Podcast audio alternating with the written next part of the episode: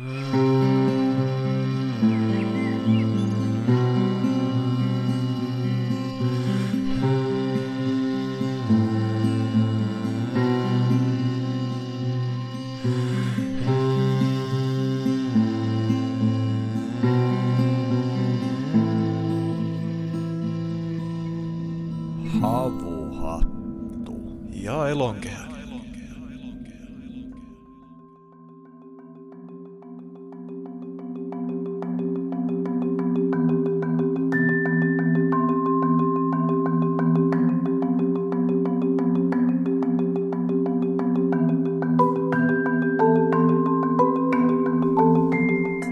Perjantai-iltapäivänä pitkästä aikaa Vartiosaaren studiossa. Tässä on nyt ollut kolme jaksoa peräti vierahissa.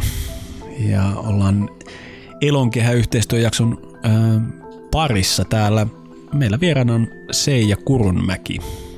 Tervetuloa ää, Havuhattu ja Elonkehä-podcastin nautukseen, Seija. Kiitos paljon. Kerrotko se ja vähän lyhyesti, mikä sun oma historia on, minkä, minkälaisen, minkälaisten asioiden parissa olet työelämäsi viettänyt? No, kun täällä saaressa ollaan, niin pitää aloittaa, että on syntynyt maalla ja kasvanut sen ylioppilaaksi asti maalla tuolla Etelä-Pohjanmaalla. Sieltä sitten opiskelemaan tuonne maa- ja metsätaloustieteelliseen Helsinkiin ja sieltä sitten mylly- ja leipäteollisuuden kautta erilaisiin konsulttihommiin ja sitten myöskin yhden säätiön johtajaksi ja, tuota, ja hyvin monenlaista markkinoinnin ja, markkinoinnin ja viestinnän työtä ruoka-alalla pääsääntöisesti. Mistä päin Etelä-Pohjanmaata? Alajärveltä. Ah, no niin. Se on, tiedät paikan. Tiedän paikan, joo. Noniin. Oma vaimoni myöskin Etelä-Pohjanmaalta. Okei, okay, no se on. Nurmoosta. No niin, vähän parempia ihmisiä, mutta ei se haittaa. joo. joo. Se on semmoista aika, aika laakea seutua ja vähäjärvistä. Miten sä kuvailisit sitten, että millainen se lapsuuden maisema siellä Etelä-Pohjanmaalla miten, miten, ja miten tämä on vaikuttanut sun ehkä luontoyhteyteen sitten myöhemmin? No, luontoyhteys syntyi niin kuin tavallaan ihan itsestään, kun, kun tavallaan se, siis se niin kuin suurimmat ja ihanimmat leikit oli siellä, siellä kotitalon lähimetsissä, mutta se oli yllättävää, miten kauan oli siitä luontoyhteydestä sitten pois, kun muutti tänne Helsinkiin ja perusti perheen ja oli lapsia, niin toki käytiin metsässä ja käytiin retkellä, mutta nyt, nyt mummuna niin tuntuu siltä, että se on paljon vielä suurempi rikkaus ja siihen palaa paljon mieluummin kuin mitä silloin jotenkin siinä kiireisinä työvuosina. Että se minua on nyt häkellyttänyt viime vuosina, että miten ihmeessä sitä teki niin vähän, vaikka olisi ollut kuitenkin yhtä hyvin mahdollisuuksia myös täällä Helsingissä. Mm-hmm. Joo, oliko se tämä luontoyhteys, tuntuuko se, että se ehkä katosi täällä kaupungissa sitten jollain tavalla tai muuttui ehkä? Niin, Sit, silloin ei puhuttu tietysti silloin, jos mietitään 80-lukua, 90-lukua, niin ei puhuttu niin paljon siis luontoyhteyden merkityksestä, niin kuin siis ihan teoreettisestikaan, ja sitä ei oikein löytänyt. Sitten aina kun meni sinne Pohjanmaalle, niin sitten tietysti käveli siellä omat vanhat metsät ja muuta, mutta täällä se sitten meni siihen, että sä kävit harrastamassa hiihtämässä jossain hiihtolenkillä, ja, tuota, ja kun täytyy tunnustaa, että mä en ole mikään hirveän aktiivinen sienestäjä tai marjastaja, niin se sellaista luontoyhteyttä ei sitten ollut niin paljon. Eli se on niin kuin nyt nyt sitten ja viimeisten töiden kanssa, kun tulettiin tekemään villiruuan kanssa töitä ja tällaisten asioiden kanssa, niistä tuli myöskin niin kuin hyvin trendikkäitä, niin silloin tavallaan tähän omankin hommaan liittyi niitä tekemisiä, niin sitten tavallaan löysi ihan uudestaan sitten näitä luontoasioita sitten myös niin kuin ruoan kautta. Noin vuosi sitten olet 11 muun mummon kanssa perustanut aktivistimummot. Kerrotko vähän, mistä tarpeesta aktivistimummot nousivat?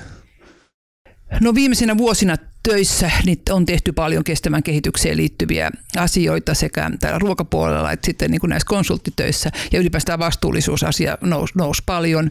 Mulle oli semmoinen herätys koko tähän vastuullisuusasiaan. Mä olin konsulttina tekemässä Sitralla joskus kymmenen vuotta sitten sellaista tuota, tulevaisuuden ruokaprojektia ja siinä niin kuin tehtiin tällaista hyvä, hyvän asiantuntijaryhmän kanssa, niin tehtiin erilaisia skenaarioita, että miltä maailma voisi näyttää eri, niin kuin vuonna vuonna 2030, eli siis nyt kun katsoo, niin kymmenen vuoden päästä, niin Ja silloin niin tehtiin neljä skenaariota. Yksi oli semmoinen, että ihan vähän vaan lämpeä ja kaikki asiat menee aika lailla hyvin. Ja sitten oli, että lämpeä vähän enempi ja asiat menee edelleenkin hyvin. Ja sitten, että lämpeä vähän, vähän, tuota, vähän mutta asiat niin tavallaan semmoinen yhteiskunnallinen tasapaino menee heikosti. Ja neljäs oli se, että lämpeä tosi paljon ja yhteiskunnalliset asiat menee heikosti ja tuota, tosi huonosti. Eikä, eikä ole semmoista yhteiskunnallista järjestystä kunnollista. Ja silloin, niin kuin, silloin me tota, äh, niin kuin käytiin läpi, että mitä, mitä tapahtuu näissä eri skenaarioissa toisaalta Suomessa Suomessa ja toisaalta mitä tapahtuu kansainvälisesti. Ja me tehtiin jopa sitten semmoinen uutislähetys, ihan, ihan tuota, kun hyvä video, olen silloin tällä aina katsonutkin.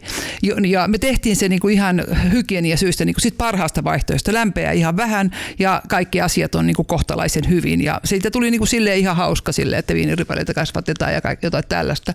Mutta nyt kun katsoo, että mitä on tapahtunut, nyt on mennyt vasta kymmenen vuotta, niin, niin on järkyttävä, miten lujaa me ollaan menossa menossa niin kuin kohti sitä kaikkein huonointa skenaarioita, joita silloin ajattelin, että ei missään nimessä. Silloin oltiin toki herätty, kyllähän tämä ilmastoasia on tiedetty jo 3-40 vuotta, mutta silloin ruvettiin enempi tekemään silloin 10 vuotta sitten näitä erilaisia selvityksiä, niistä ruvettiin puhumaan. Mutta ei se silloin herättänyt, sitten tuli lamat ja muut, ei se herättänyt mitään. Että tuota, jotenkin niin kuin oli, on ollut häkellyttävää, miten huonoon suuntaan on mennyt, miten, miten, miten vasta sitten, kun tämä IPCC-raportti tuli 18 syksyllä, niin vasta se on herättänyt sitten. Eli me menetettiin siinäkin taas yksi kymmenen vuotta, jos mä nyt niin mietin omasta näkökulmasta, niin siinä meni kymmenen vuotta. Ja nyt, tuota, että nyt tavallaan tunsi sen vaan, että, että tuota, että fiksujen ihmisten pitää tehdä jotakin asioita tämän hyväksi, ei vaan Greta Thunbergin ja nuorten tai erilaisten tuota, tuota sellaisten ryhmien, jotka, jotka on jotenkin lähellä sitä, vaan niin kuin iso joukko mummoja voidaan saada, saada mukaan. Ja kun itse oli tullut mummoksi, kaksi pientä, molempien tyttäret, tyttäret sai, toinen sai tytön ja toinen pojan. Ja sitten kun mä jotenkin ajattelin, että kun tulee se päivä ja kun menee tässä 20 vuotta ja on 20 ja ne kysyy, että hei mummo, että mitä sä teit silloin, kun tämä rupesi menemään päin honkia tämä koko homma, jos, jos se nyt sitten menee niin kuin siihen suuntaan, miltä se nyt näyttää, niin mä en kyllä kehtaisi sanoa niille, että ei mitään. Että käytiin vähän Taimaassa ja huideltiin menemään. Niin, niin jotenkin tuli sitten semmoinen hyvin vahva tunne sit siitä, että – että haluaa tehdä. Ja sitten toisaalta kun tietää sen, että miten paljon on semmoista voimavaraa nyt, jos nyt ylipäänsä vanhemmissakin ihmisissä, kun sä jäät töistä pois ja sulta niin käyntikortti, käyntikortti loppuu ja sellaiset asiat loppuu, niin siitä huolimatta sulla on kaikki ne verkostot, sulla on kaikki se viisaus ja sulla on jopa sitten semmoista elämänviisautta, joka olisi niin kuin sääli jättää käyttämättä. Ja se on kyllä niin kuin toteutunut ehkä vielä paremmin kuin mitä olisi voinut kuvitella nyt, kun me ollaan tätä hommaa tehty nyt sit niin kuin aktiivisesti niin kuin ulospäin näkyen niin nelisen kuukautta. Mm-hmm. Joo, se sanot tässä Helsingin Sanomien jutussa, jossa kertoo aktivisti muun muassa, että sun mielestä ainakaan lasten ja nuorten niskaan ei kenenkään pidä lisätä ilmastoahdistuksen taakkaa. Joo. Ja tästä on ainakin itse olen hyvinkin paljon samaa mieltä, kun, kun katsoo, että, että millaiset odotukset sitten on, kun vaikka itse olin tuolla koulumaailmassa ollut, niin, niin tota lapset kokee Joo. saaneensa sitten, että, että pitäisi pelastaa koko maailma ja, ja jos ei pysty pelastamaan edes itseään, niin Joo. mitenkä sitten tämmöisen taakan voi kantaa. Mutta miten sä itse sanoisit, että, että mikä tähän oivallukseen sulla sitten erityisesti johti? Oliko se nimenomaan tämä omien lapsilapsien synty vai, vai kenties tuliko se aikaisemmin jo? Ei siinä ihan hirveän monta artikkelia tarvitse lukea eikä, eikä niin kuin katsoa, mitä maailmassa tapahtuu, mitä tapahtuu, niin kuin, mitä tapahtuu niin kuin, äh, tota, hel, heliöiden suhteen, niin kuin biodiversiteetin suhteen, mitä tapahtuu niin kuin näiden ääri, ääriilmiöiden suhteen. Jotenkin niin kuin, aika kauahan Suomessakin puhuttiin, että niin, niin, mutta eihän se kosketa Suomea. Suomessahan menee kaikki hyvin, kun meillä on vähän lämpiä, niin tulee vähän kivempi. Ja sitten kun tavallaan nähdään, miten valtavan iso, iso muutoksen edessä, edessä ollaan. Ja tähän liittyy toki se, että myöskin niin kuin sille itsekkäästi, että, he, että nyt eihän me voida niin kuin ajatella, että, että me elettäisiin niin kuin sitten semmoisessa niin kauhun tunteessa, vaan enempikin niin kuin sit sitä, että miten tästä saadaan aikaiseksi jotakin uutta hyvää. Ja meillä me oli, meillä oli yksi tilaisuus just tämän Oodissa ton aktivisti mummo ensimmäinen yleisötilaisuus, jossa oli tuota Panu Pihkala puhumassa, ja joka on tehnyt nyt esimerkiksi kirjanpäin helvettiä ympäristöahdistuksesta toivoon. Ja sitten meillä oli meidän aktivistimummojen yksi perustajajäsen, joka on tosiaankin tuota lastenpsykiatri. Ja sitten keskusteltiin tästä, että miltä tämä näyttäytyy tämä asia. Ja siellä niin kun semmoinen, lopputulos on, että ei, että ei mummoja eikä mummojen viisautta tarvii ainakaan siihen, että me ahdistusta lisätään, vaan mm. Me tarvitaan siitä, että me luodaan semmoista turvaa ja semmoista tunnetta, varsinkin pienille lapsille tunnetta siitä, että me ollaan teidän kanssa niin kuin sama, samalla puolella, tämä on niin kuin meidän kaikkien asia. Ja jotenkin niin kuin sitten kolmas asia on se, että tehdään semmoisia asioita, jotka on tosi mukavia, että mennään metsään kävelemään niiden lasten lasten kanssa, eikä siunailla sitä, että nyt ei voikaan enää lähteä jonnekin kauhean kauas ulkomaan matkalle, vaan nautitaan täysin siemauksen kaikista siitä, mikä on jopa ihanampaa lapsille kuin se, että niitä rahdetaan ympäri maailmaa. Hmm.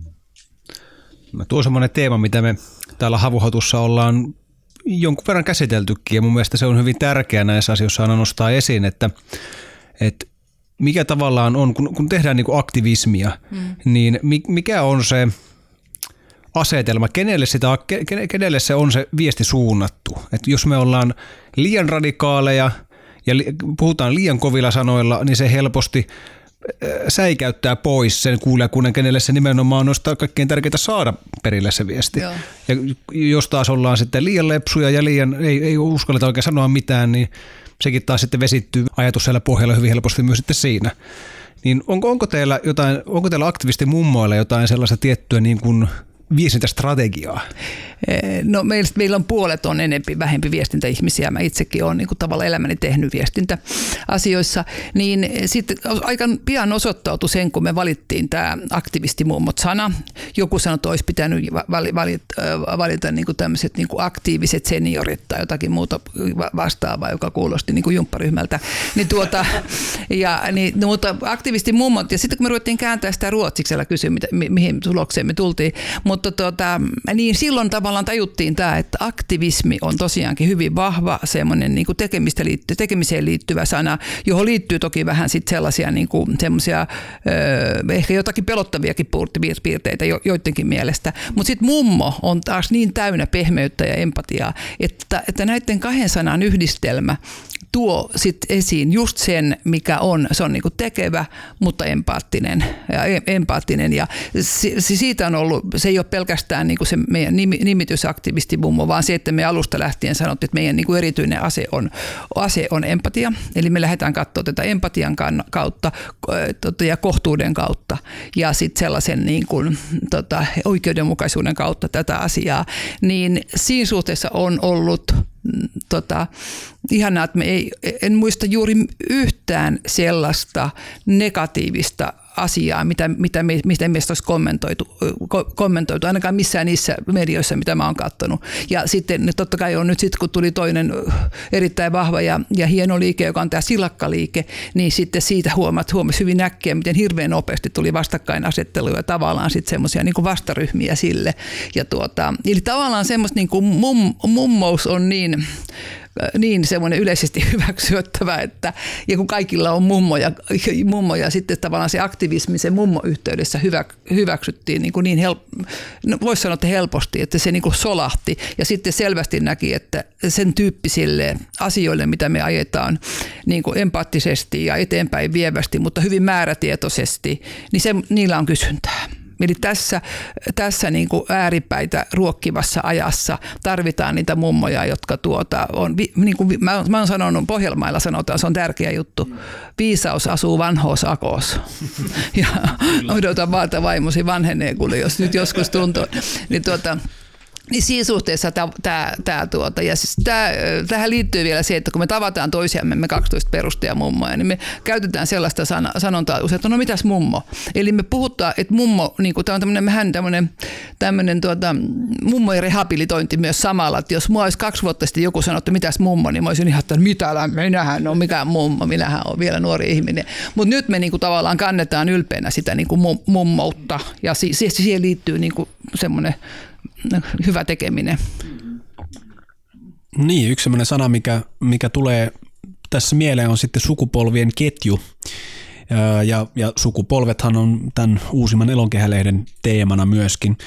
Ähm, miten sä itse näkisit sit sukupolvien ketjun niin kuin omassa elämässä, kun sanoit, että nyt kun susta on tullut mummo, niin se on tavallaan osa myöskin sun identiteettiä, niin, niin millaisena sä sitten koet, että voitaisiin esimerkiksi, niin kuin jos tämä viesti on osaltaan vaikka se, että jätetään tämä meidän ö, ympäristömme hyvässä kunnossa tai sellaisena kuin sen saimme sitten lapsille ja lapsenlapsille, niin, niin millaisena tässä suhteessa näkisit tämän sukupolvien ketjun sun ehkä omassa elämässä ja muutenkin tässä aktivistimummot viitekehyksessä?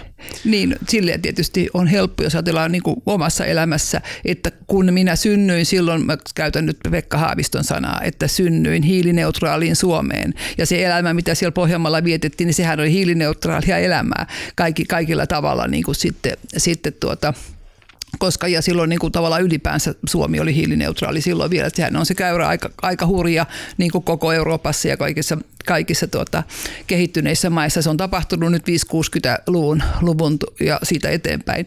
Niin silloin, tota, niin, ja, ja silloin niin ne opit, mitä on silloin kotona saanut, mitä on tehnyt lapsena ja, ja nuorena, niin nehän oli, nehän oli niin kuitenkin hyvin maltillisia. Se elämä oli varsin kohtuullista ja sellaista ei ollut niin kuin, ei hurjasteltu. Sitten itsekin on, on niin kuin moni, moni muukin, niin tavallaan sitten vaurastumisen ja erilaisen kiireen, nimenomaan kiireen myötä, niin on ruvettu tekemään asioita, jotka sitten, sitten tuota, mm, kuluttaa luontoa paljon. Toki samalla, samaan aikaan on rakenteissa tapahtunut hirveästi sit niin, että, että tehdään yhä enempiä ja enempi tavaraa ja kuljetetaan sitä yhä enempiä, kaikkea tällaista.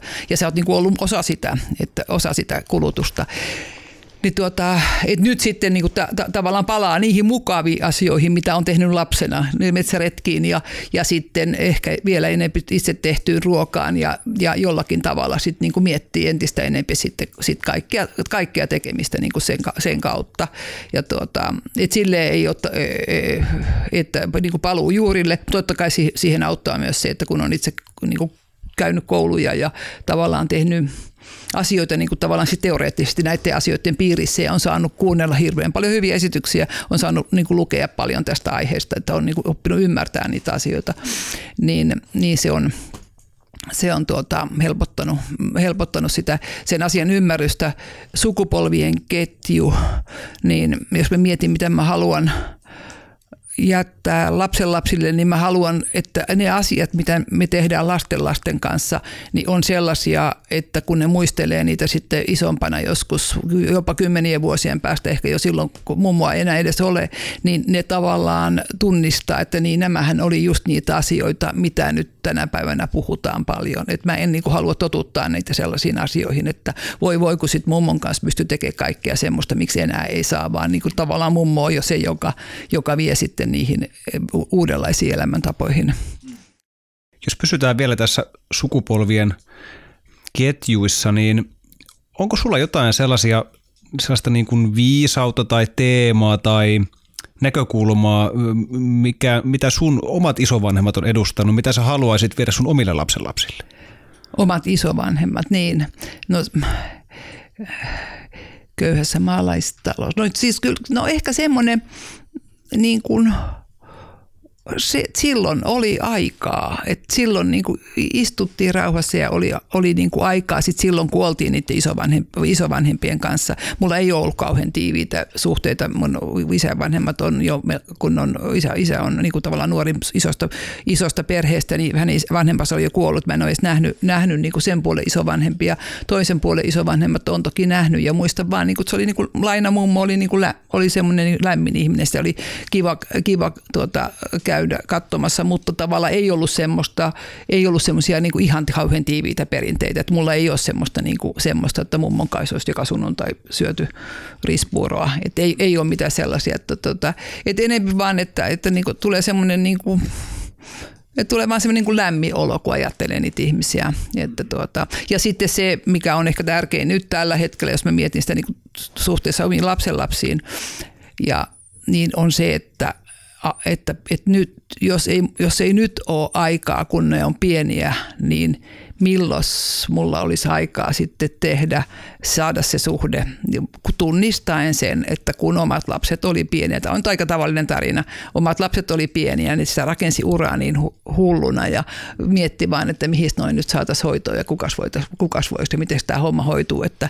että pystyy olemaan töissä, että nyt niin kuin tavallaan nyt on niin, kuin niin sanotusti viimeinen mahdollisuus, jos meinaa niin kuin tavallaan sitten olla niin kuin enempi käyttää aikaa sitten niiden, niin kuin sellaista, totta kai sitä käytti aikaa, kun oli se arjen pyörittäminen, mutta semmoista aikaa, joka on niin kuin sellaista niin kuin syvää yhdessäolon aikaa. Mm, mm. Sellaista niin kuin läsnäoloa. Niin joo, ja sellaista, niin kuin, että voi sanoa, että aiku ihanaa, kun me nyt saadaan tehdä tätä yhdessä. Oli, se tapahtui varmaan silloinkin ruuhkavuosina, mistä nyt puhutaan, mutta sitä ei vaan nyt enää muista, nyt vaan haluaa, haluaa niin kuin enempi tehdä niitä asioita sitten vielä sukupolvien ketjuun liittyy hyvin olennaisena, olennaisesti tämmöinen teema, joka meillä nousee tässä podcastissa esiin vähän väliä, eli, eli tämmöiset ehkä taakkasiirtymät ja vanhempiemme ja isovanhempiemme kokemukset, jotka on muokannut meitä ja tehnyt sitä meistä, mitä me ollaan. Ja tässä uusimmassa Elonkehälehdessä olikin tässä Katarina Grabben kirjoittama juttu, jossa hän haastatteli psykoanalyytikko Pirkko Siltalaa ja ja siinä oli mun mielestä aivan erinomainen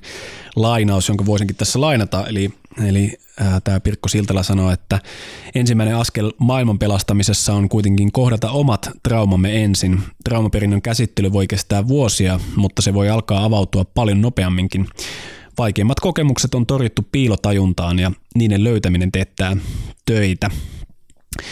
Tämä on semmoinen teema, joka ehkä liittyy myöskin siihen, että miten me nyt sitten ajatellaan, että jos me halutaan muuttaa maailmaa ja tehdä hyvää tässä maailmassa, että, että millä linssein me sitä maailmaa katsotaan. Ja jos vaikka omasta kokemuksestani puhun, niin kyllähän se paljon on myöskin vanhempien linssit ja se maailmankuva, mikä sieltä ollaan saatu. Ja esimerkiksi se tapa nähdä ympäristö. Ja mainitsit tuossa, että oli tämmöinen köyhä maalaistalo, jossa varmaankin töitä tehtiin, tehtiin aika paljon ja, ja olettaisi ainakin, että se väritti myöskin sun omien vanhempien ja isovanhempien maailmankuvaa, mutta Miten sä sanoisit, että jos me katsotaan tämmöistä viimeistä 70 vuotta, niin kyllähän sieltä 80 niin sota nousee aika paljon, paljon esille. Miten sä tämän teeman näkisit? Onko tämä taakkasiirtymä semmoinen teema, mihin olet itse tutustunut ja, ja miten se on sun elämässä vaikuttanut?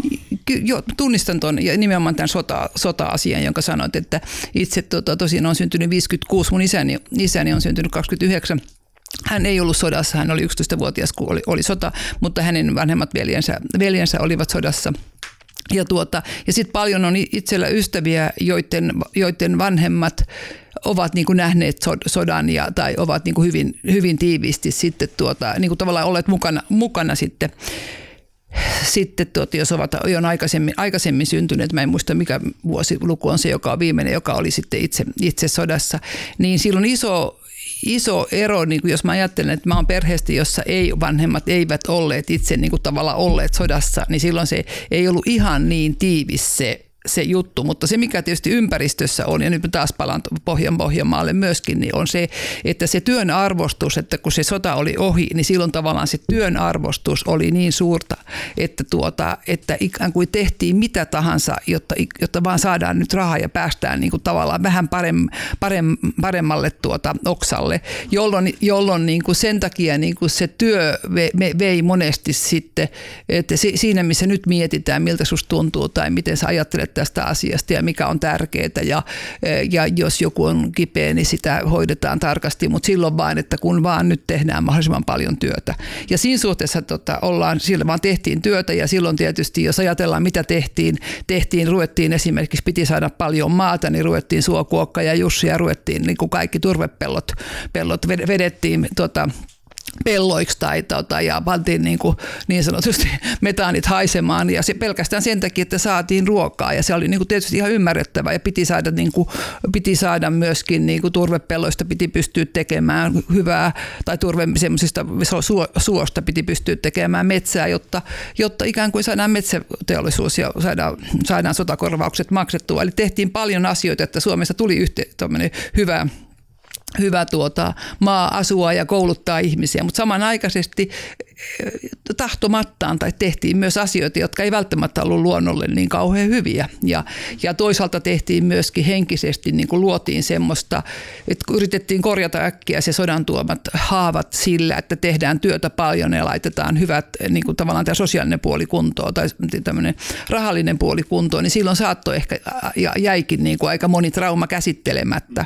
Ja niitähän nyt on tietysti nämä tuota, niitä käsitellään tosi paljon varmaan niin kuin monissa, monissa, monissa sukupolvissa, että sen, sen toki tunnistaa. Ja nyt jotenkin tämä sukupolvi, joka nyt, nyt on kasvamassa ja tavallaan heidän vanhempansa, jotka sitten ehkä on näyttänyt myös merkkiä, että tuosta vaan kuule täysillä painetaan, painetaan vaikka enää sellaisesta, sellaisesta niin kuin hullun lailla työn tekemisessä ei ole oikein mitään järkeä, vaan pitäisi vähän miettiä sitä sekä ympäristön että oman jaksamisen ja kaiken muun kannalta. Että kyllä me eletään niin kuin semmoista isoa murrosta nyt sitten, niin kuin, joka nyt varmaan näkyy ja siellä näkyy siellä taustalla se sota ja sitten se, se työn semmoinen ehkä vääränlainenkin arvostus.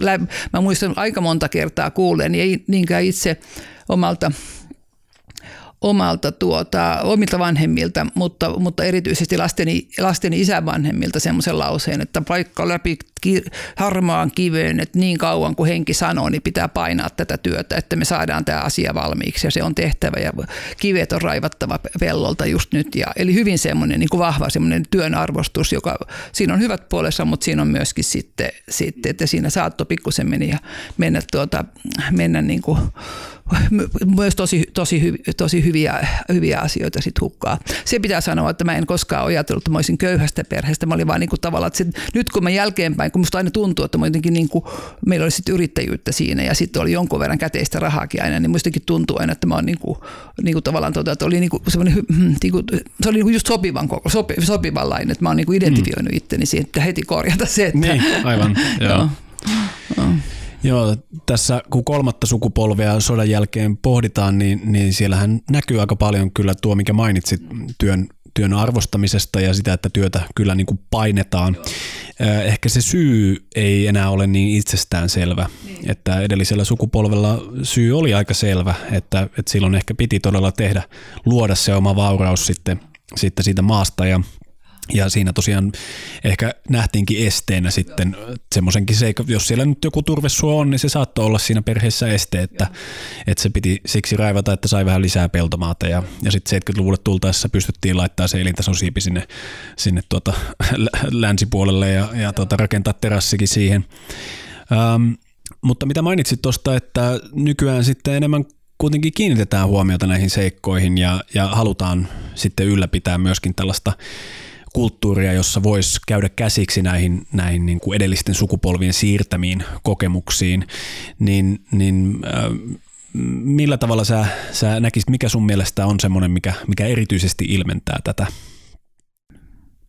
Vaikea sanoa. Mä yritän miettiä, mulla on kolme lasta ja yritän miettiä, miten ne he kaikki omissa elämänvaiheissaan käyvät niitä asioita läpi ja niitä on keskusteltu, mutta tota, Täytyy sanoa, että mä en osaa sanoa, että mikä, no siis totta, totta kai, että kun, jos nyt mietitään vaikka mm, yliopisto-opiskelijoista, joista niin kuin muistaakseni väärin, niin kolmanneksella on mielenterveys ja tämmöisiä niin kuin, mielenterveys, mm. mä en tiedä, onko väärä sana mielenterveysongelmia, mutta, mutta tuota, on niin Uupumusta niin, ja masennusta. Joo, masen, ja, joo mm. ja, ja, että ei niin kuin, ja, ja tota, että jollakin tavalla joku asia on mennyt jotakin on tehty väärin, vaikka on kuinka yritetty varmaan jokaisessa perheessä saada niitä lapsia, että pitää olla tämä ja tämä harrastus ja pitää olla näin ja näin ja nyt hyvä koulu ja, ja, ja tuota, hyvä opiskelemaan sinne ja, ja tämmöinen ja tämmöinen.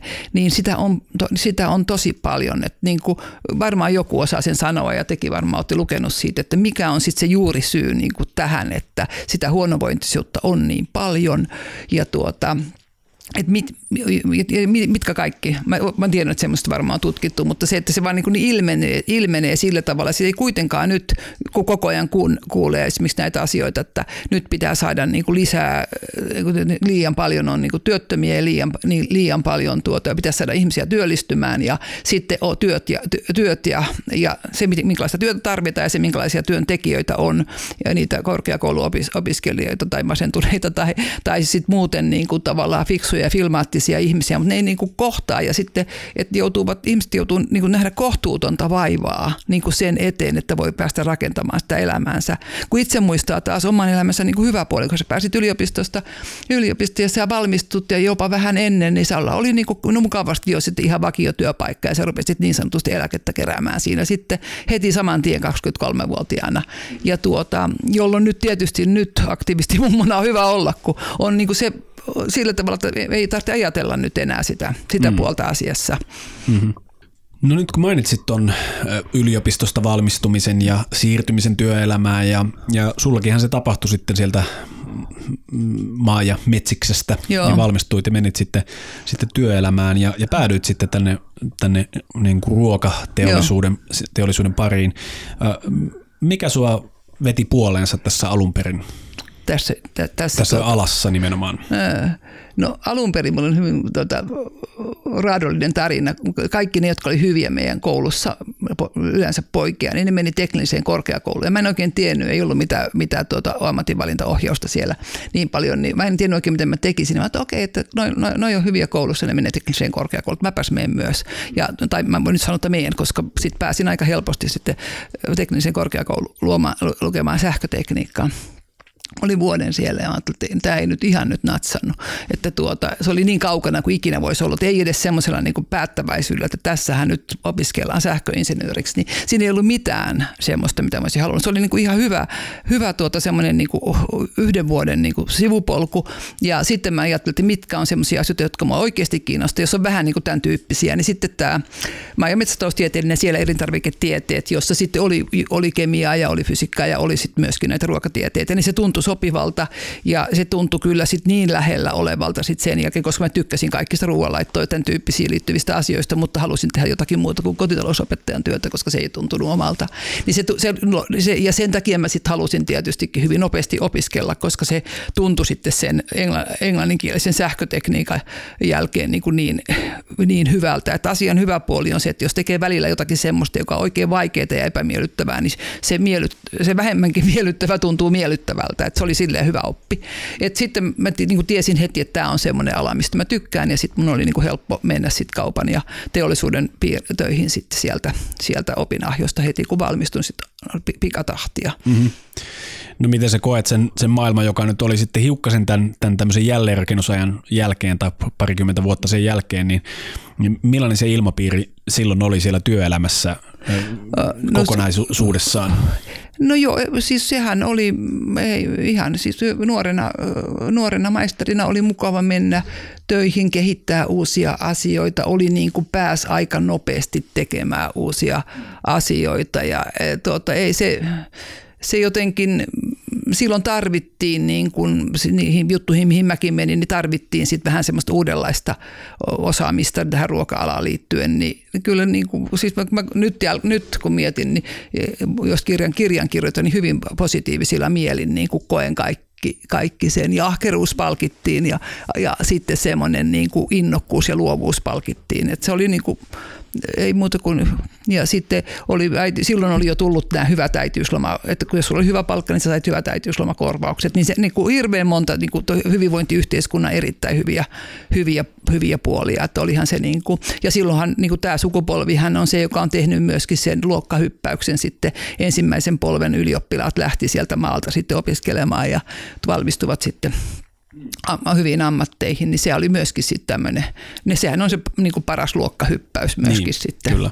Että jos ei perheessä ollut yhtään ylioppilasta. Niin ja ei, sitten... ei, joo, ei, tota, mm. ei, ei ollut suvussa ollut aikaisin, jopa ei suvussakaan ollut. Okay, että, joo. Joo. Nykyään kun puhutaan ympäristöasioista ja kestävästä kehityksestä ja ilmastoasioista, niin ruoka nousee yhtenä, yhtenä isona teemana sieltä, sieltä heti esiin.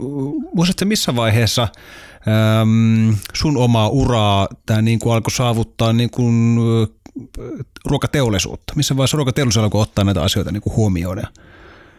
Niin jossakin vaiheessa ruvettiin tekemään vastuullisuusraportteja. Mä muistan, se oli ensimmäinen, kun mäkin olin markkinoinnissa, niin sitten tehtiin vastuullisuusraportti. Jos mä oikein muistan, niin joskus 90-luvulla, niin tuota, muistan vastuullisuusraportti. Tämä on nyt vähän vitsi, mutta silloin kirjoitettiin, mä olin, mä olin silloin leipomo teollisuudessa, niin kirjoitettiin vastuullisuus raportti, joka oli yksi lause, jossa luki, että leipomoteollisuus ei saastuta.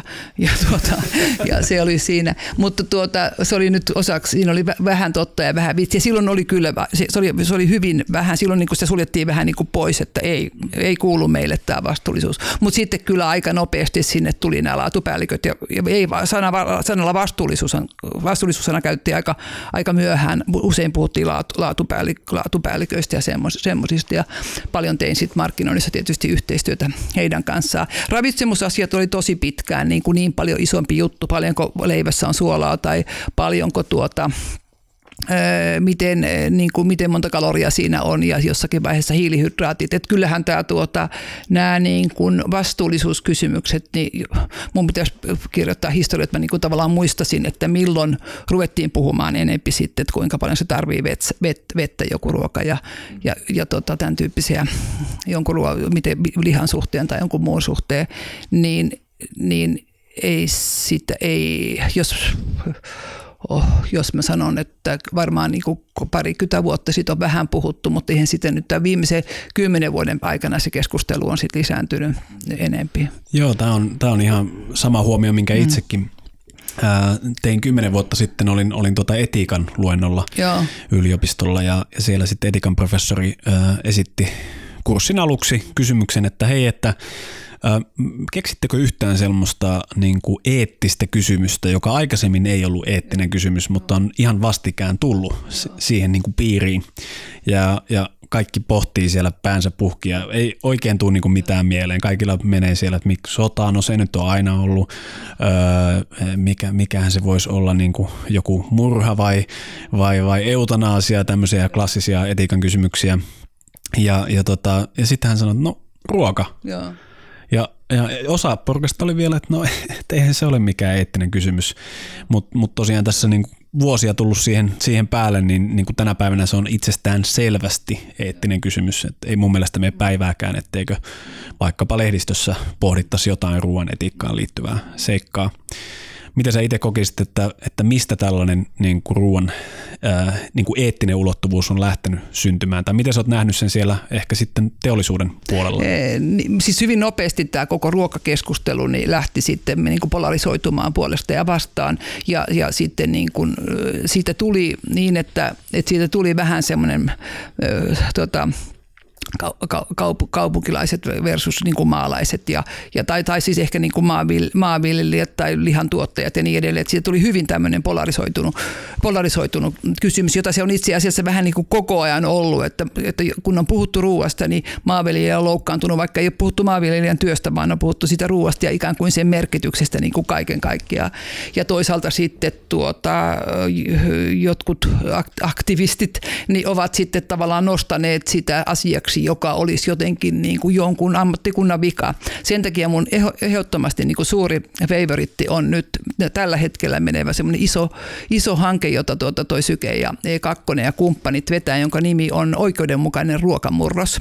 Ja mä just kirjoitin yhden blogin, jossa mä niin kuin sanoin, että, että viime syksynä ensimmäisen kerran niin kuin kaiken tämän kokemuksen jälkeen, niin mä istuin niin kuin työhön liittyvässä tapahtumassa, jossa filosofi puhuu aiheesta oikeudenmukaisuus, joka on niin kuin mä ajattelin, että kas vaan, että näin kauan piti olla, vaikka, on, vaikka tämä asia on niin iso ja, ja niin kuin vastuullisuuden kannaltakin tosi merkittävä, sekä niin kuin globaali, ja, globaali, globaali lokaali vastuu, mutta myöskin, niin kuin, myöskin se, että mit, kuka tässä maailmassa sitten, jos ruokaa rupeaa olemaan. Ja kun ruokaa jonakin päivänä on vähe, vähe, vähemmän, niin, niin tuota, missä järjestyksessä sitten ruokitaan, niin tuota, ja ongelmia niin kuin ratkaistaan, niin, tota, niin se oli jotenkin mun niin kuin avasi oikein silmiä, että mä jotenkin niin kuin rupesin miettimään ihan uudella tavalla, ikään kuin mä rupesin, sain tähän, tähän niin kuin tämmöiseen tekniseen vastuullisuuteen ja tähän ei teollisuus ei saastuta ajatukseen niin kuin hyvin vahvan tämmöisen, niin kuin, niin kuin, se on niin kuin, totta kai niin kuin kestävässä kehityksessä on hirveän monta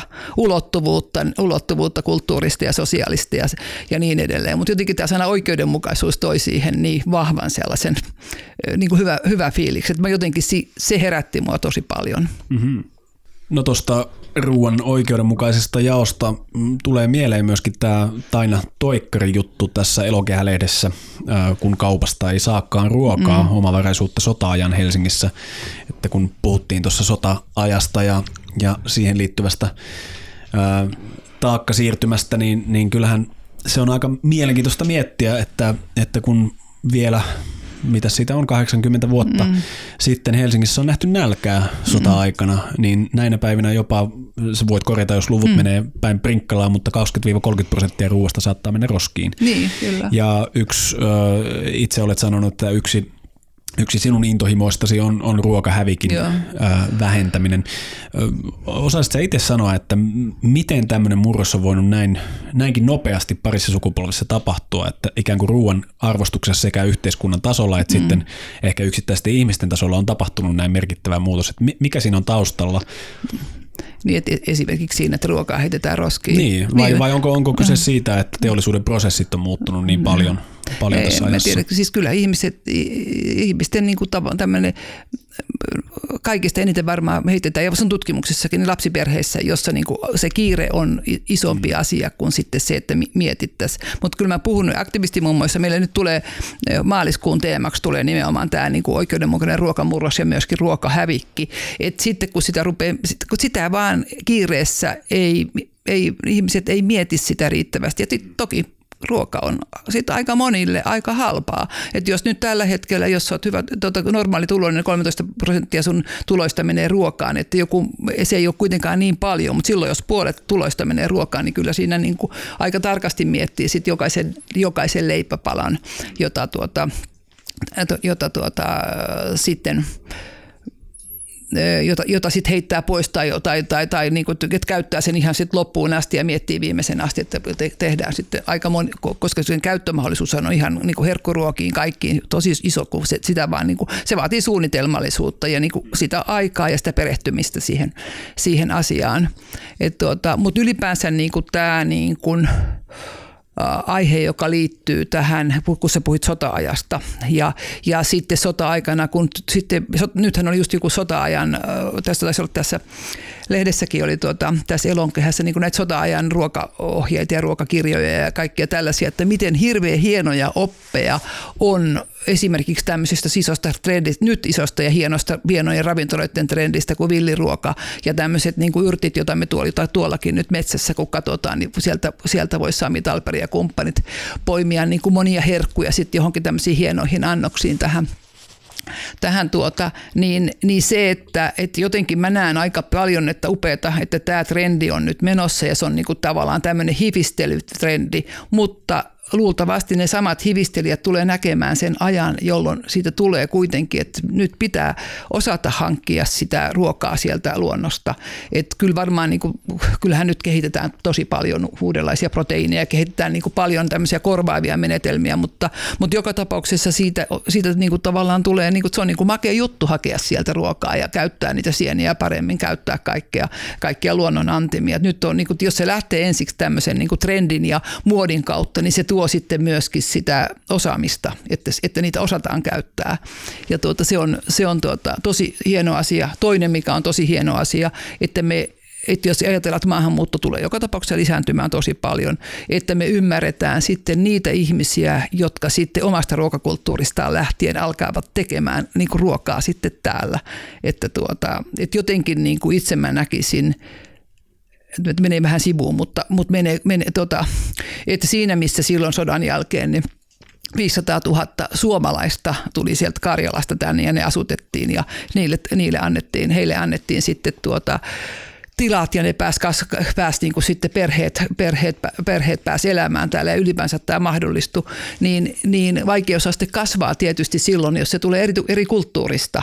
Ja silloinkin siinä oli vaikeutta, mutta silloin, silloin ne, saatiin, ne saatiin kaikki mukaan ja saatiin koulutusta tehtyä ja suomalainen järjestelmä loi kouluruokailun, ruokailun, joka oli yksi mahdollisuus, joka tasapainotti. Eli hirveän monia hyviä ratkaisuja syntyi, jotka sitten mahdollisti sitten sen hyvinvointivaltion syntymisen. Ja nyt me ollaan taas jos, jossakin vaiheessa niin ollaan entistä enemmän niin samanlaista haasteiden edessä, että, että miten me sitten, kun meiltä puuttuu työvoimaa, loistavaa, että me saadaan tänne työvoimaa, ja toivottavasti heistä tulee myöskin sitten tänne, tänne myös onnellisia ihmisiä ja ja tuota maailma niin kuin tavallaan muuttuu vähän sen, mutta ei välttämättä huonommaksi, jos ihmiset vaan pystyvät tekemään kaikki ne muutokset rauhassa ja saadaan niin kuin tämä yli, ylimääräinen niin kuin ylikulutus tuota, rauhoitettua.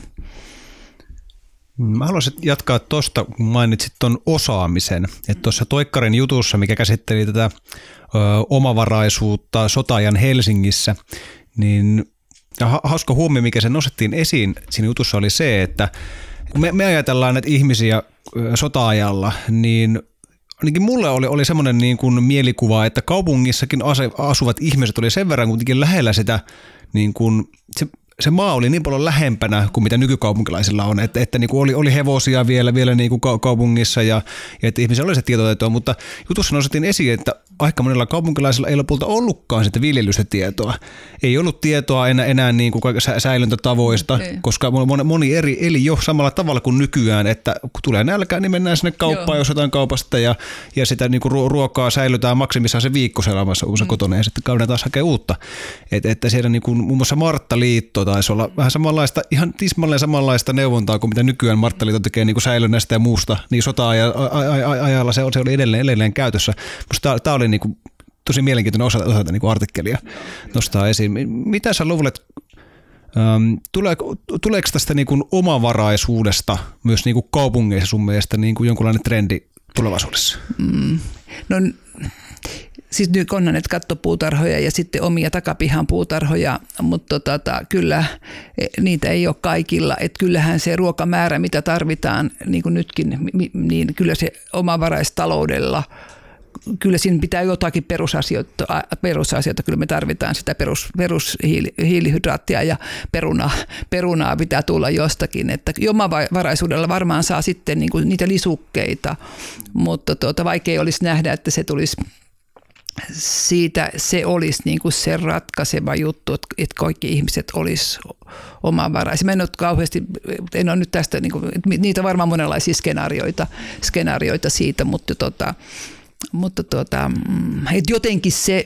niin kuin ne asiathan liittyy tosi paljon siihen, niin kuin taas mennään tämmöisiin sosiaalisiin, niin kuin yhteisöllisyys, ihmiset rupeaa yhdessä miettimään, ruvetaan syömään enempi yhdessä ja niin kuin ratkaistaan yhdessä niitä asioita. Ja niin kuin siinä jutuissa kanssa oli tämä, että ikään kuin eniten kaupungissa kärsisi nälkeä ne, jolla ei ollut sukulaisia maaseudulla. Koska Aivan. jos on sukulainen mm. maaseudulla, niin se toi sulle perunoita. Ja sä, sulla oli niinku tämmöinen niinku suora, nythän on se ihan nykyinen tämmöinen, mikä se on suora, suora, suora ostomahdollisuus tai tämmöinen niinku tota, Tuota, niin se, oli, se oli silloin jo sen aikaisesti ja se oli niin kuin tosi iso juttu, jos sulla sitten on. Ja nyt ehkä kannattaa ruveta rakentamaan niitä suhteita sitten sinne, sinne tuota perunanviljelijöihin. Ja aika monillahan onkin sitten, että niin, niin kuin nyt jo, että, tuota, että jos ei sitä tukkaa sitten sinne Stockmanin tai K-kauppaan tuota, tai Sokokselle niitä ruokia tai Prismoihin, niin, niin tuota, sitten niitä voikin saada sieltä. Mutta en mä usko tosiasiassa kyllähän tämä ratkaistaan ja nythän on, tehdään tosi paljon töitä sen eteen, että pystytään niin kuin tuota, näitä viljelylajikkeita parannetaan ja, ja, ja Suomi on maailman hirveän paljon osaamista siitä, että mitä me voidaan kasvattaa, mikä kasvaa ja mikä on, mikä on niin kuin järkevä tapa tuottaa ruokaa. Sitten niin kuin jos me mennään tuonne 2050-luvulle, jolloin tuota, meikäläinenkin jo satavuotias jo, niin tuota, niin, tota, eli kyllä, kyllä niitä varmaan niin kuin sit pitkällä tähtäjällä ratkaistaan, ratkaistaan. ja sitten toisaalta jossakin tilaisuudessa olin vähän aikaa sitten, että jos, jos puhuttiin vaan siitä, että nyt kun ei oikein tiedetä, mihin, mihin suuntaan tämä kaikki menee, tietysti kaikki toivoo parasta, mutta nyt kannattaa tehdä se, että, että istutetaan puita ja tavallaan pidetään, pidetään tuota maita kunnossa, että, että tuota asiat, että, että ei niin kuin päästetä niin kuin pilantumaan sellaisia asioita, jotka on kunnossa, koska, nyt on, koska nythän on niin moni asia, joka saattaa mullistaa näitä, näitä juttuja. Nyt on niin kuin, jos me ollaan viittavailla niin kuin se kauhuskenaario siellä, ei viittavailla, vaan minuuttia vailla, miten me ollaankin niin kuin tässä isossa maailmakellossa, niin kyllä siinä kannattaa niin kuin aika hyvin olla sitten niille, jotka tekee päätöksiä ja varmaan niin kuin onkin, että niitä vaihtoehtoja on, on että mitä viljellään ja, ja sitten sitä osaamista, mistä sanoit, niin kyllä siinä Marttaliito opit niin eivät, eivät mene vanhaksi varmaan koskaan. Joten sota- ja ruokakirjat ja, ja siinä suhteessa on hyvä, että on esimerkiksi semmoinen hyvin laajasti levinnyt järjestö ja me ollaan paljon, kun me ollaan, me ihan, ollaan sovittu jo Marttojen kanssa, että mitä kaikki aktivistimummot ja Martat tekee niin kuin yhdessä, koska totta kai Martoilla on se niin kuin osaaminen ja tavallaan se, se niin kuin koko maahan levittäytynyt osaaminen, joka liittyy tähän, että se on, se on iso asia. Että jos Martat on hirveän iso, iso merkittävä asia Suomelle, niin toisen, toinen on Suomen niin kuin koulutus ja koko koululaitos ja myöskin sitten, että asuu täällä nyt sitten kenen, minkä maalaisia maalta tahansa tulleita, niin, niin täällä ihmiset niin kuin pystyy saamaan koulutuksen ja ihmiset niin kuin sitten siinä suhteessa pystyy oppimaan, oppimaan asioita ja ratkaisemaan asioita. Ja, ja sitten järjestäytynyt yhteiskunta, joka on myöskin tosi, tosi, tosi hyvä asia. Et, ja paljon puhuttu siitä. Me ollaan tämmöistä lausetta mennä, mennäkseni nyt takaisin yhdellä lauseella aktivistimummoihin, että Suomessa on nyt tällä hetkellä maailman koulutetuimmat mummot. Me ei olla pysty tutkimaan sitä tarkasti, mutta niin kuin tässä me ollaan ollaan koettu, että tavallaan ollaan niin kuin sen, sen tuota, nyt tämä ikäluokka on se, joka on sitten jo paljon paremmin saanut jo koulutuksen kuin esimerkiksi omat vanhemmat. Mm-hmm. Niin, koulutuksessa toivoisi kyllä sitä, että, että painotettaisiin myös näitä käytännön taitoja. Ja se on äh, tietenkin sellaisissa koulussa, jotka vaikka sijaitsee lähellä metsää, niin kun itse on tuolla koulumaailmassa viettänyt aikaa, niin siellä sitten helpommin mennään kävelemään sinne ehkä metsään ja vähän tutkimaan ja katsomaan, mitä sieltä sammaleen alta löytyy, mutta mutta miksipä ei voisi olla yksi oppiaine tällainen niin kuin ruoan kasvattaminen, miten kasvattaa sieniä kasvatuslaatikoissa tai yrttejä tai, tai jotain niin kuin perunaa pistää maahan tai miten tomatti kasvaa ja muuta. Ja, ja se voisi varmastikin olla niin hyödyllinen taito kaikissa mahdollisissa tilanteissa tulevaisuudessa, että käytännön tällaisia hyödyllisiä oppeja ei, ei kuitenkaan sieltä ehkä koulumaailmasta sitten ole tullut, että sitten kun aikuisiellä on, on lähtenyt, lähtenyt tota opettelemaan sitä, että miten ruokaa pitäisi saada kasvamaan, niin kyllä se on sitten enemmänkin tuo YouTube ja, ja tota, ystävät, joilta, joilta sitä oppia haetaan kirjastosta, ehkä kirjaston kirjoista. Eli, Eli tota, tämä olisi kyllä ihan semmoinen käytännön muutos, mitä, mitä toivoisi.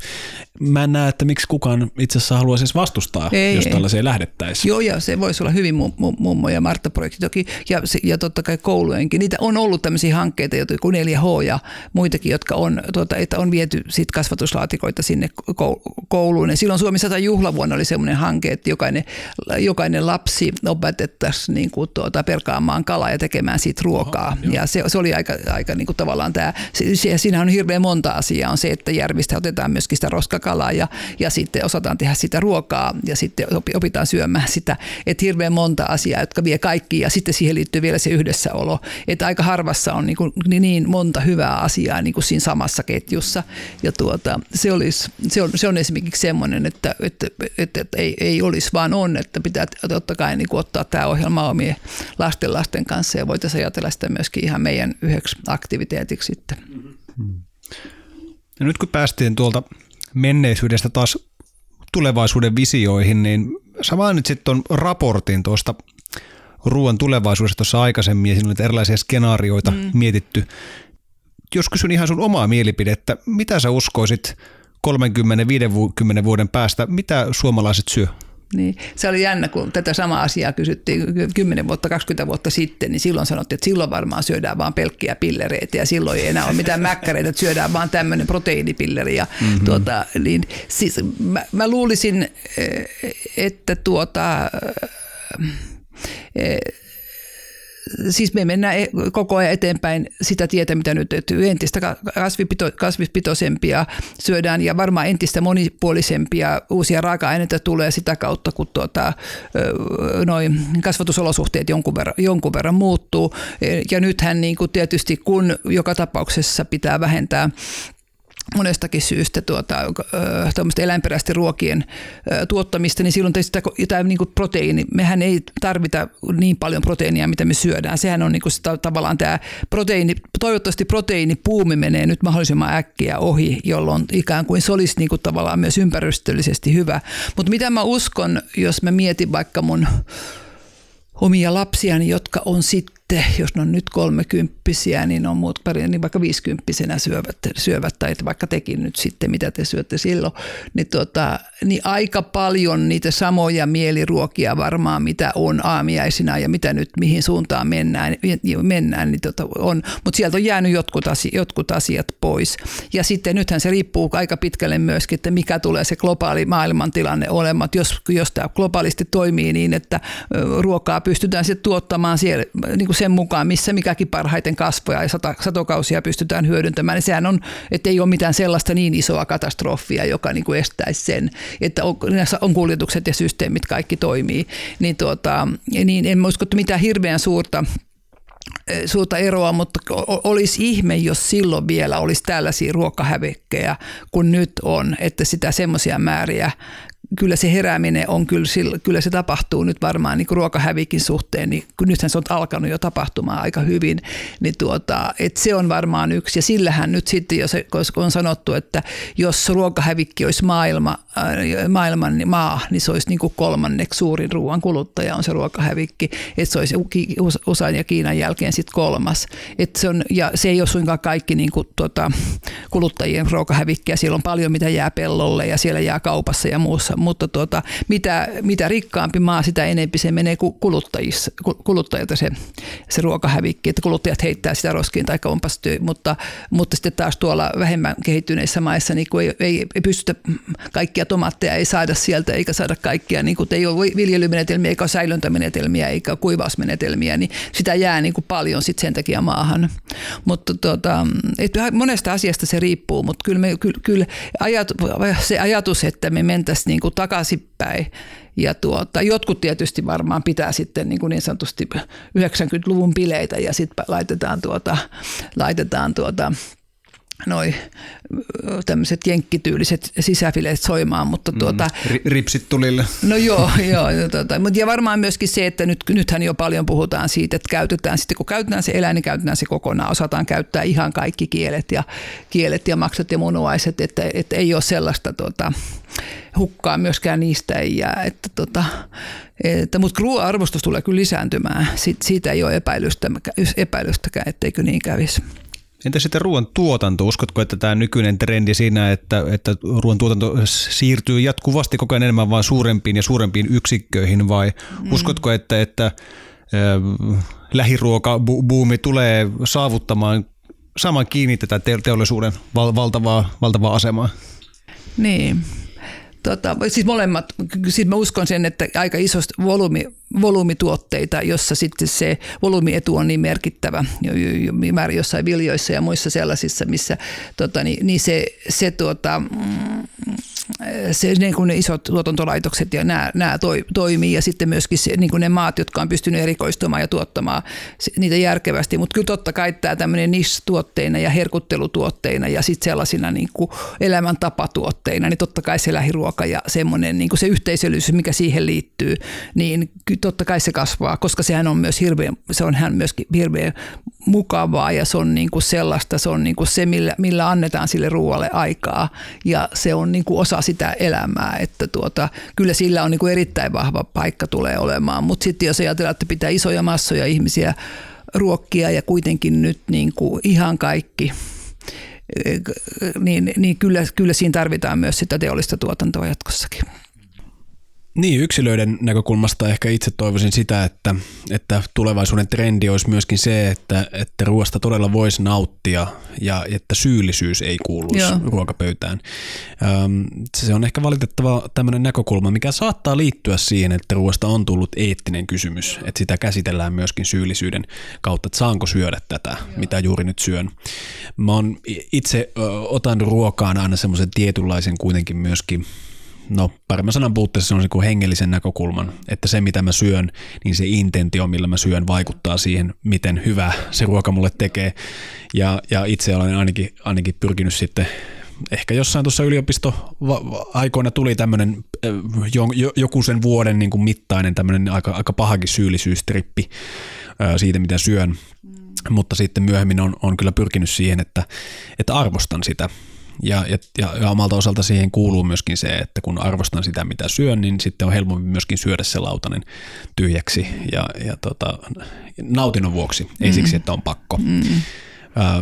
Miten sä itse suhtaudut, mikä sulle, sulle tämä, tämä näkökulma ruoasta? No on? kyllähän tuota, kun se syöminen on niin kuin mukava tapahtuma ja semmoinen yhteisöllinen tapahtuma ja si, mitä enempi sitä pystyisi tekemään, että just tämä, että syödään yhdessä, nautitaan siitä, puhutaan siitä ruuasta ja tuota, niin kuin pysähdytään sen ääreen, niin sehän kaikki lisää sen ruoan arvostusta. Että aika vaikea olisi ajatella nytkin, kun meillä on tässä, tässä upean näköistä tuota, savulohta tuossa tuota pöydässä, tai kraavia, kumpaa se on, onko se kylmä savua vai kraavia? Se kraavia on. Kraavia, okei. Okay. No joo, niin tota, ilmeisesti niin, niin, niin, joka tapauksessa niin tota, ajatus siitä, että, että niin kun, se, se niin kun oikein jää mieleen, että aha, se oli se hetki, kun me syötiin sitä, sitä tuota kraavilohta ja sitten tuota niitä rieskoja. Ja, ja se, että, se, että sillä on, silloin sillä ruoalla on merkitystä, eikä niin, että hotkastaan tuosta nopeasti ja sillä ei ole niin väliä, että okei mä syön pu, pu, puolikkaan tuosta ja sitten mä heitän sen toisen pois, että en nyt, en nyt jaksa syödä. Että, että, ja jopa se, että, että niin nyt on paljon tätä, että, tuota, että jos joltakin perheessä jää ruokaa, niin se voi vaikka viedä naapurille sitten, että on niin sovittu niin, että okei mä jäi puolikas makaronilaatikko ja mä nyt me ollaan lähdössä matkalle. Toki se voi laittaa pakkaseen, mutta sen, jos tietää, että siellä on joku. Että tavallaan se ei ole meille suomalaisille kauhean tyypillistä, koska ajattelee, että mitä se nyt ajattelee, jos mä nyt yhtäkkiä vien sille jotakin, joka on niin kuin tämmöinen, niin kuin, että se tuntuu siltä, että se ei ole niin kuin selfaaniin pakattu, vaan se on semmoinen, että hei, meillä, tai sitten pyytää sitä, sitä niin kuin muuten vaan niin kuin makaronilaatikolle sitten keskellä arkea. Eli jotenkin se sen, sen sosiaalinen puoli ja tämä tämmöinen niin yhteisöllisyys, niin se, se, se vie myöskin sitä oikeaan suuntaan sit, sitten sitä, ar, myös sitä arvo, arvostusta. Ja totta kai niin kuin naut, ru, ru, nautiskeluhan on niin kuin sen, paitsi että se on niin kuin perustarve on se, että pitää saada energiaa, mutta totta kai upeaa, että siihen pystyy lisäämään sen, sen yhteisöllisen ja naut, nautiskelun. Mm-hmm. Tähän loppuun voitaisiin vielä puhua tulevaisuudesta pieni pätkä. Um, jos nyt taas ajatellaan sinne 30 vuoden päähän, niin mm, minkälaisen jäljen sä toivot aktivistimummojen jättävän suomalaiseen kestävyyskehitykseen? No mä toivon, tota mä oon jopa miettinytkin ja, ja, tota, aikaisemminkin, niin mä toivon, että että tuota, tänä aikana, jossa tämä, niin kuin tavallaan tämä polarisoitunut keskustelu estää semmoisen niin järkevien asioiden eteenpäin viemisen. Eli tavallaan monet, monet niin kuin on periaatteessa niin kuin polarisoitunut puhumaan niin kuin niin kuin tavallaan hyvin kaukana toisista olevista asioista, vaikka lähtökohtaisesti on samaa mieltä, että oletteko samaa mieltä, että, että tuota, meidän pitää Suomessa huolehtia siitä, että me, meillä kaikilla olisi mahdollisimman hyvää ja totta kai meidän pitää niin kuin, ottaa niitä, meidän, meidän pitää ottaa ja me, meidän, me tarvitaan uutta työvoimaa ja niin edelleen, niin tota, kaikki on samaa mieltä siitä, niin siitä huolimatta niin ei löydy semmoista tapaa keskustella, kun aina huide huitastaan sinne, niin kuin, mä en käytä sanaa ääripää, vaan niin kuin ruvetaan puhumaan sit, niin kuin sit omasta näkökulmasta toi hirveän hyvin Martela kirjoitti sitä ihan hirveän hyvän, hyvän tuota kolumnin nyt just Hesarissa tällä viikolla just tästä niin keskustelun taidosta, että löydetään sitä kompromissi tai tämmöinen, niin yhteinen näkemys. Ja mä toivon ja uskon, että jossakin historian analyyseissä tai tällaisissa sosiologia kirjoissa tota, sanotaan sitten, että silloin 2020-luvulla niin syntyi tämmöinen niin kuin empaattisuuteen perustuva. Ja tuota, tuolla Italiassa mulla on yksi ystävä, joka on nyt perustamassa, perustamassa tällaisia niin kuin, tuota, kolmannen paratiisin nonnia tai mummoja, jossa niin kuin, tavallaan syntyy tämmöinen, niin kuin, tämmöinen niin kuin, yhteinen uusi ajattelu, joka kaikki haluaa. Totta kai me halutaan hyvää. hyvää. Jos, jos me kysytään keneltä tahansa, minkä puolueen jäseneltä, että haluaa, että, että sun lapsen lapsella olisi hyvää elämää tuolla, tuolla tuota, pikku pikku Simolla vaikka, niin hän, jokainen sanoo, että kyllä, minä haluan. No mitä sä haluaisit tehdä sen eteen? No kaikki, mitä mä voin, että sillä on. Ja toi, toi mun mielestä niin kuin aika paljon tuo sitten, että se, se on niin, niin kuin iso emotionaalinen tunne, että mä haluan, että tuolla ihmisellä, että mä teen mitä tahansa, että, että tuot ei ainakaan estä sitä, ettei hänen elämänsä olisi hyvä. Eli sun kysymyksessä kuuluu, että miten, minkälainen jälki, niin ainakin pieni pala siitä, että löytyy tämmöistä yhteistä halua viedä asioita eteenpäin, koska ne ainekset, se teknologia, se tieto ja kaikki ne mahdollisuudet on olemassa. Ne pitää vaan panna toteen. Ja sit, sitä varten mekin ollaan niin perustettu tämä, että nyt vaan rohkeasti panemaan toteen, eikä ruveta jänkäämään ja tekemään neliraaja tota, jarrutusta siitä, että ei mitään muutoksia, ainakaan minulle. Hmm. Se on kyllä tosi, tosi tärkeitä pointteja, että, että se, sen asemasta, että, että me niin kuin pyritään vaan koko ajan luomaan sitä seuraavaa vasta-argumenttia lytättääksemme se, niin kuin se keskustelukumppani, me oikeasti kuunnellaan, mitä Joo. se haluaa sanoa. Joo. Ja vastataan siihen, mitä hän on sanonut, eikä rakenneta niitä olki, olki, olkiukkoja sen, sen perusteella, Joo. mitä me kuvitellaan, että hän tämä ihminen edustaa. Kyllä. Se, on, se vaatii myös sitä aikaa, mistä me on puhuttu, se vaatii viitseliäisyyttä, eikä se onnistu myöskään sille internetissä, vaan se, mm. se täytyy tehdä tällä tavalla kasvatusta. Joo. Kyllä, ja varmastikin suomalaiset ikiaikaiset teknologiat tässä voi tulla mukaan, kuten sauna.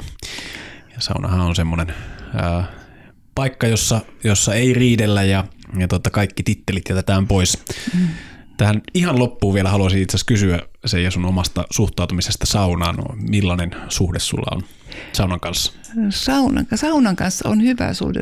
Suomessa sellainen sanonta on, että ei saa larulla kävellä eikä saunassa puhua. mutta tuota, mutta tuota, tämmöisiä oppeja kato elämässään saanut. Niin. Suhde saunaan tietysti on, on se, niin kuin se rentouttava suhde. Mm. Ja se on, se on, se on niin kuin tavallaan, ja totta kai hyvä sauna on aina, aina, aina. Se on yksi niitä elämyksiä nautinnon, nautintoja samalla tavalla kuin hyvä ruoka. Mm